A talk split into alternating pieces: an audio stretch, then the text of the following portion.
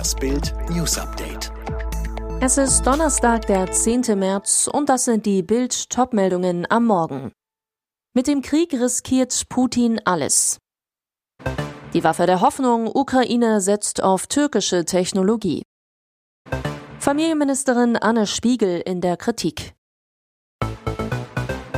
Russland-Diktator Wladimir Putin hat zu Beginn seines Großangriffs auf die Ukraine vor knapp zwei Wochen klargemacht, worum es ihm geht, um die Eroberung des ganzen Landes. Er sprach der Ukraine das Existenzrecht ab, gab seiner Invasion den Anstrich einer Spezialoperation zur angeblichen Befreiung des Landes von einer vermeintlichen Neonazi-Regierung. Was folgte, war alles andere als eine präzise angelegte Operation. Putin setzt mit dem Krieg sein ganzes Land aufs Spiel. Die Frage, Frage, die sich viele jetzt stellen, hat der Kreml-Tyrann überhaupt noch einen Ausweg? Dazu passt, dass Russland inzwischen von seinen Maximalzielen abgerückt ist und sich nun auf womöglich erreichbare Ziele zu konzentrieren scheint. Putin-Sprecher Dmitri Peskov verlangte beispielsweise, dass die Ukraine neutral bleibt und die annektierte Halbinsel Krim als russisch und die selbsternannten Volksrepubliken Donetsk und Luhansk als unabhängig akzeptiert werden. Diese Waffe hat schon auf drei Kontinenten russisches Militärgerät vernichtet. Nun gibt sie den Ukrainern Hoffnung.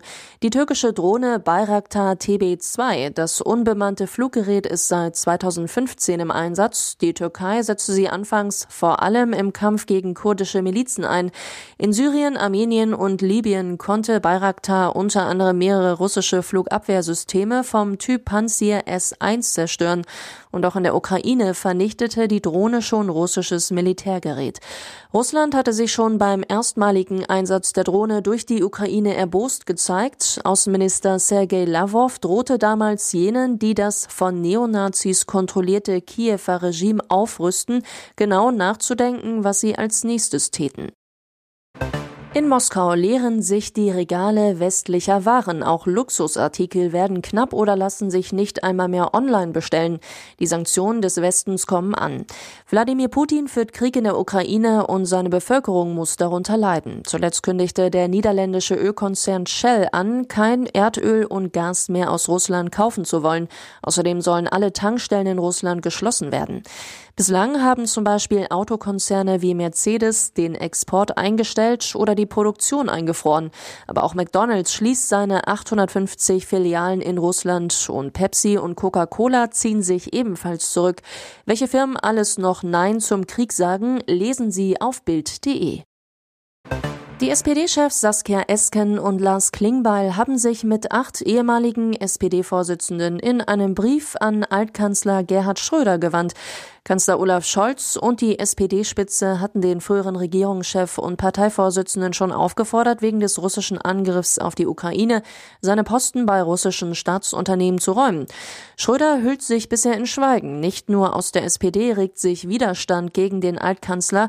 Er verlor zuletzt auch mehrere Ehrenämter. Und die Mitarbeiter von Schröder haben ihm den Rücken zugekehrt.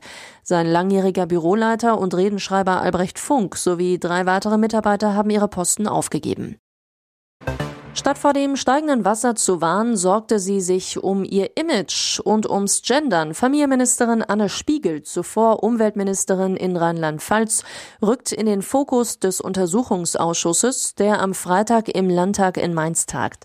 Denn am Nachmittag des 14. Juli, bevor die Flutkatastrophe 135 Menschen im Ahrtal in den Tod riss, gab Spiegel eine fatale Pressemitteilung frei. Darin wurde verbreitet, dass kein Extremhochwasser zu erwarten sei, eine verhängnisvolle Falschannahme. Spiegel schrieb ihrem Team nach Bildinformationen aus einer Sitzung, konnte nur kurz drauf schauen und empfahl bitte noch gendern. Der Verdacht, die Landesregierung reagierte trotz vorliegender Informationen viel zu spät. Und Spiegel und ihr Team dachten trotz der steigenden Opferzahlen frühzeitig an den eigenen Ruf. Anne braucht eine glaubwürdige Rolle, notierte Spiegels damaliger Pressechef. Gut, besser Benzema. Der Frankreich-Stürmer schießt Real Madrid im Milliardenduell der Champions League gegen Paris Saint-Germain ins Viertelfinale 3 zu 1. Mit einem Hattrick in 17 Minuten.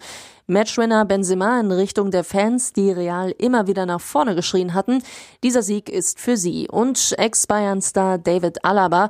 Die zweite Halbzeit war natürlich magisch. Wir wussten, dass wir alles rausholen können. Mit solchen Fans im Rücken ist sowas möglich. Dabei sah PSG nach der Führung durch Mbappé und dem 1-0-Sieg im Hinspiel lange wieder sichere Sieger aus.